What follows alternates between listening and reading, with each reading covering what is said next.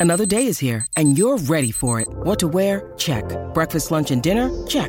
Planning for what's next and how to save for it? That's where Bank of America can help. For your financial to-dos, Bank of America has experts ready to help get you closer to your goals. Get started at one of our local financial centers or 24-7 in our mobile banking app. Find a location near you at bankofamerica.com slash talk to us. What would you like the power to do? Mobile banking requires downloading the app and is only available for select devices. Message and data rates may apply. Bank of America and a member FDIC. Welcome to On the Rise, a podcast about female college tennis players on the way up. On the Rise serves compelling stories and unique voices in women's college tennis. This is your host, Perry Shinen. In this episode of On the Rise, I will be speaking with Sacramento State University alum Sonya Gulnova, who captured 26 wins for the Hornets during her first two seasons and earned all Big Sky's second team honors. Now serving as the head of digital content and marketing for SwingVision, Sonia helps promote an app that provides shot tracking, video analysis, and line calling, all using the power of an iPhone. Welcome to another episode of On the Rise podcast. This is your host, Perry, and I'm joined today by Sonya Gulnova from Sacramento State Women's Tennis. How are you? Hi, Barry. I'm good. What about you? Good. Thank you so much for joining me today. I'm so excited to be here. Thank you. Of course. Well, I'm so excited to have you. And where are you currently? So, right now, I'm in Russia. I actually spent over five years of my life in the States, but now I'm back to, to my home country for a little bit, and then we'll see where life takes me. So, you grew up in Russia? Uh, yep, that's right. I spent almost 18 years of my life here uh, in Siberia, to be precise. And then at the age of 18, I moved to the US when I uh, got a full athletic scholarship at Sac State. And so, does it get very cold in the winters there? Oh, yeah, it does. Really cold, really cold. Yep. wow. I am not one for cold weather, so I cannot even imagine. So once you started looking at colleges, were you sure that you wanted to come to the US?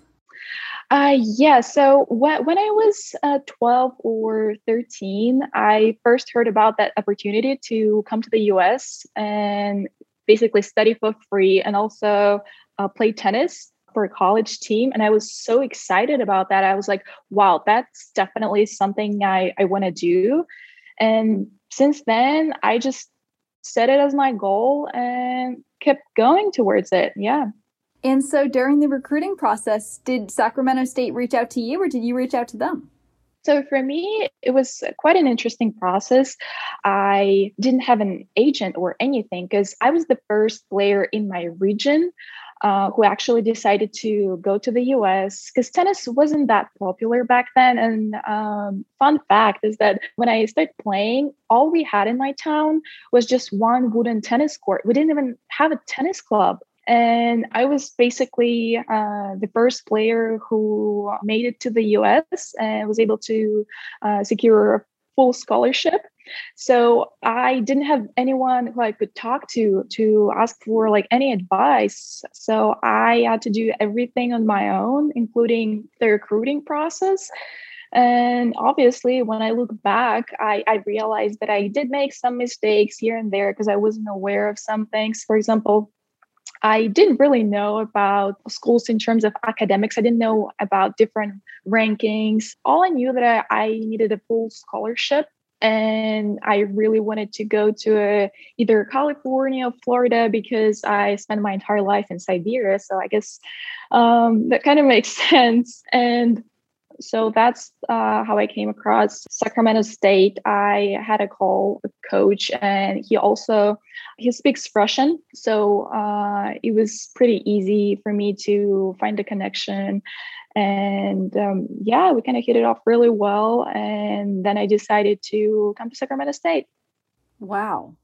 And so going back to the point of you being the first one from your region to do this when you were looking at schools and you were doing all of this were your parents athletes? Did they know the process a little bit or were you really on your own?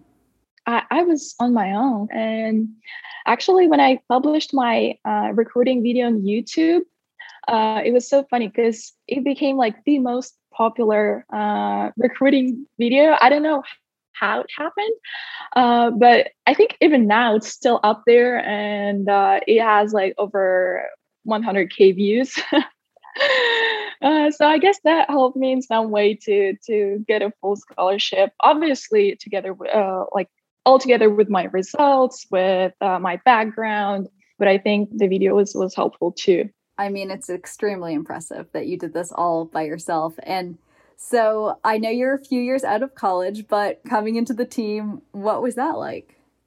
My tennis experience was uh, a little bit challenging as a team. We've uh, experienced issues uh, with the coach, a lot of legal issues such as discrimination, mental, verbal abuse, harassment, and, and things like that. It was it was tough for for all of us, but I'm glad that um, that person is not working with the team anymore, and I'm just really happy with the girls who are at Sac State right now, and I'm sure they have the best experience possible um, but for me it was it was challenging but i'm still grateful for it because it did make me stronger and if you would be willing to provide details was this something that was over time over your four years so for me oh that's a great question because my freshman year uh, was awesome but then uh, my sophomore year we got another coach and another assistant coach too. And that's where all the problems uh, started arising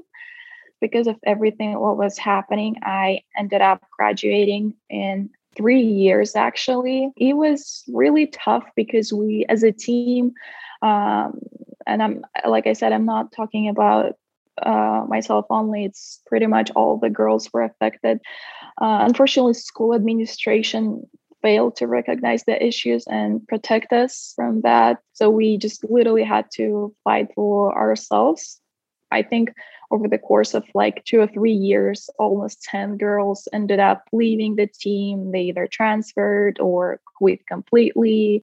Uh, it was uh, tough, but at the same time, like I said, I'm really glad that um, that person is not working with the team anymore. And my college experience could have been better, but at the same time, uh, it made me who I am today. Well, I mean, honestly, I appreciate you opening up and sharing that part of your experience. And at the same time, I can't even imagine what that was like for you and your teammates. And so, did you go to the school administration right away when this started happening? Uh, yeah, but they were ignoring all of us because uh, there was an NCAA investigation right when I got to Sac State. So it was about the previous coaching stuff, and then they those coaches had to leave, and uh, then that investigation was still going on. And as a result of that investigation, uh, we were not able to play conference. I think it was like for two years. So I didn't get to play conference a single time because we were um, on probation. And yeah, it was interesting. So, if I summarize this correctly, you, the players, got punished for the behavior of your coach? Yeah, basically. And to make it clear, what happened is um, once I got to Sac State, there was an ongoing NCAA investigation about the previous coaching stuff. Then we got another coach because of that. She was working with us for a year. So that was my freshman year. And then after my freshman year, we got another coach. And then things got even worse. But because of the recent NCAA investigation, the school administration didn't want to take any actions in regards to anything what was happening because uh, they didn't want any additional drama they they were just ignoring us. How did you maintain your mental health during this time? When I look back, I I don't even know how. It was uh, probably the most challenging time of, of my life, but at the same time, I got a lot out of it, and um, it prepared me for real life very well. I think almost the entire team saw psychologists, sports psychologists, but most of those conversations, at least when I look back and just remember all of my conversations with psychologists, they were mostly about the coach rather than being about me. I was just like telling her what's happened, you know, in the past like two weeks, what else she's done to us. But it wasn't about me or about my tactics on the court or anything like that. And so you did mention that a lot of girls left. Did you ever want to leave? I did consider that, um, but I still wanted to get my degree there. And that's why I decided to graduate in three years just to uh, be done with all of that. And so that I don't have to deal with any of that drama anymore. I was still able to maintain my uh, 4.0 GPA and uh, get my degree, but it was tough from the mental side of things because of everything what I had to go through on the court and off the tennis court. Uh, that was the hardest part. Well, I mean, I'm so sorry to hear. And did your teammates, the ones who stayed, did they really stick together throughout all this? Uh, yeah, they did. And even after I was done with school, after I graduated, I was still um, helping my teammates with that problem um, by just signing different letters that they were uh, writing to the NCAA and other places. I felt like it was the best thing I could do then um, because I, I, really wanted to help them. I knew that the coach was was still there, and yeah. And so, how did it end? When did the coach leave? This year.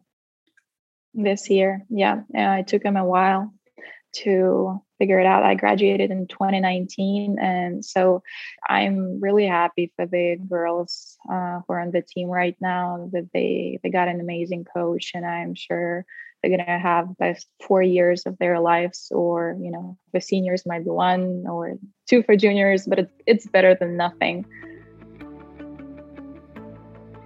Induction into the International Tennis Hall of Fame is the ultimate honor in tennis University of Florida women's tennis alum Lisa Raymond is one of the nominees for the 2022 Hall of Fame class. And guess what? You can be a part of the election process. Fan voting opens October 15th. Make sure to cast your vote for this prestigious honor by visiting the Hall of Fame website at tennisfame.com. Now, back to the show. Out of curiosity, but also for our listeners, we hear about these NCAA investigations a lot. What does that entail as a student athlete? I uh, was called in for multiple interviews, and they were all happening in the compliance office, and they were just asking uh, different questions about uh, my recruiting process. And I guess good thing for me was that I wasn't really involved in that entire investigation too much because I was just a freshman. I wasn't on the team before they started that investigation. I only went through the recruiting process. During that time, I also I was also obviously dealing with all the adversity in terms of uh, in terms of my life in general. You know, I just came from from a different country, and on top of that, we also had that investigation going on. So it was scary, um, terrifying in, in, in some ways. I can't even imagine. And this was going to be your home for the next three, four years. And to come from a different country and then be faced with this on top of everything else. I mean, yeah, yeah, it, it was tough, but it also makes me realize how strong of a person I am, especially after going through all of that. Unfortunately, this has not yet stopped being a problem in women's sports as a whole. And we see story after story come up in the news, obviously, about investigations that were going on over a number of years and other women, other brave women that spoke up to defend themselves in their sport. And still, it didn't work. And so I'm wondering what could have changed or should have changed, not from your end, but perhaps from the administration. So it's really hard to say what exactly needs to be changed. But what I can say for sure is that the system definitely has a lot of flaws and it needs to be fixed. Obviously, it doesn't happen overnight, but I hope that if players speak up and talk about their issues, then it might help uh, the entire system in general. Absolutely. Was tennis still an outlet for you, or did it no longer become that? It, it was during my sophomore year when I realized that tennis wasn't bringing any joy uh, to me simply because it was hard to go to practices because of everything what was happening because of like i said that constant verbal mental abuse defamation bullying body shaming it i can list a lot of those things. Um, yeah it was challenging to even come to practices but at the same time i also knew that tennis was a huge part of who i am. Uh, so it was quite a dilemma because I, I loved competing and I've always had one of the best records on the team. And I think if I had played my uh, last season, I could have been easily number one. But unfortunately, I uh, didn't get to play because of uh, the entire uh, situation. And um, I'm I'm proud of the progress I made. And in doubles, I also played three, two, and then played number one. So I uh, did have a really good progress, but then at one point it became really hard to play tennis. And in fact, after I uh, even after I graduated, I didn't even want to pick up a racket anymore. I was so burned out. Uh, I didn't even want to hear about tennis uh, and I had to take some time off from it.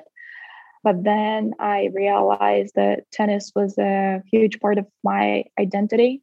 And right around that time, I, I realized that I wanted to uh, still be connected to the tennis industry and uh, do something in that area, although I didn't want to go into coaching for too long. I was all, always interested in business and the startup industry.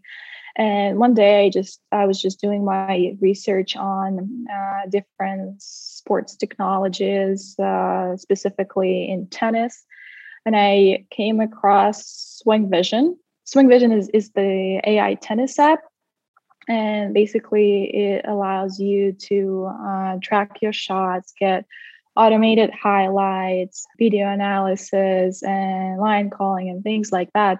Back then, it was just mainly shot tracking and video analysis. At first, I didn't even believe that SwingVision can actually do all those things that it claimed to do.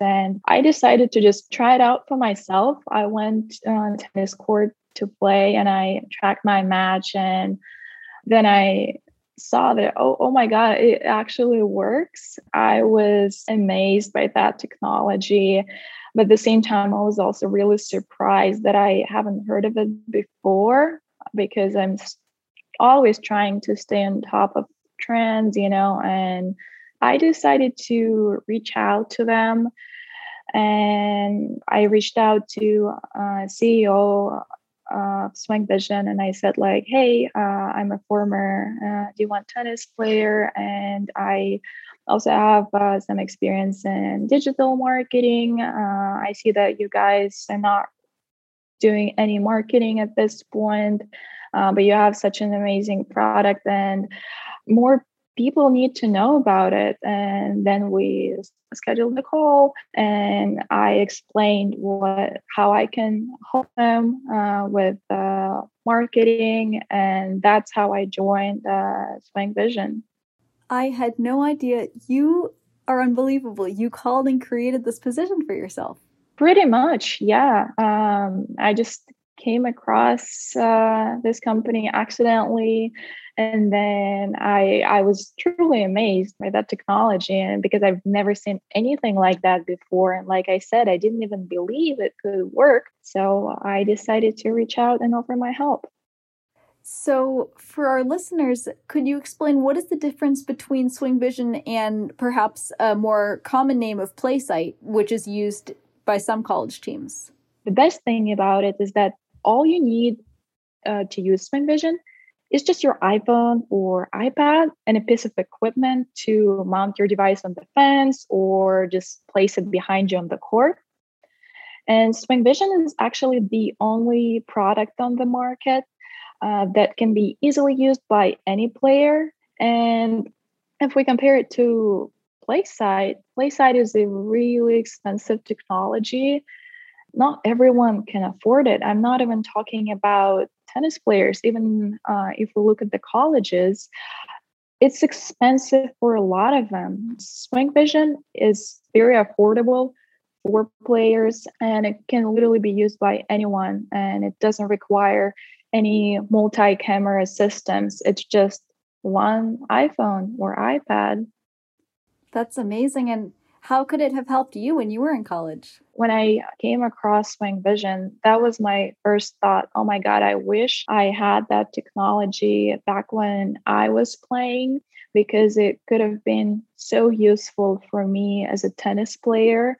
Uh, and as an international student. First of all, uh, as a tennis player, it's it's pretty obvious. You know, it gives you uh, so many valuable things such as shot stats, fully automated video analysis, line calling, and you can improve your game uh, by recording your match and then analyzing your stats, uh, watching your highlights. But also, as an international student, I had my entire family uh, back home in Russia. So I always thought that it would have been so cool if they could watch my matches. That's something uh, SwingVision can do. Uh, we're currently working on live streaming, but you can easily watch already recorded matches.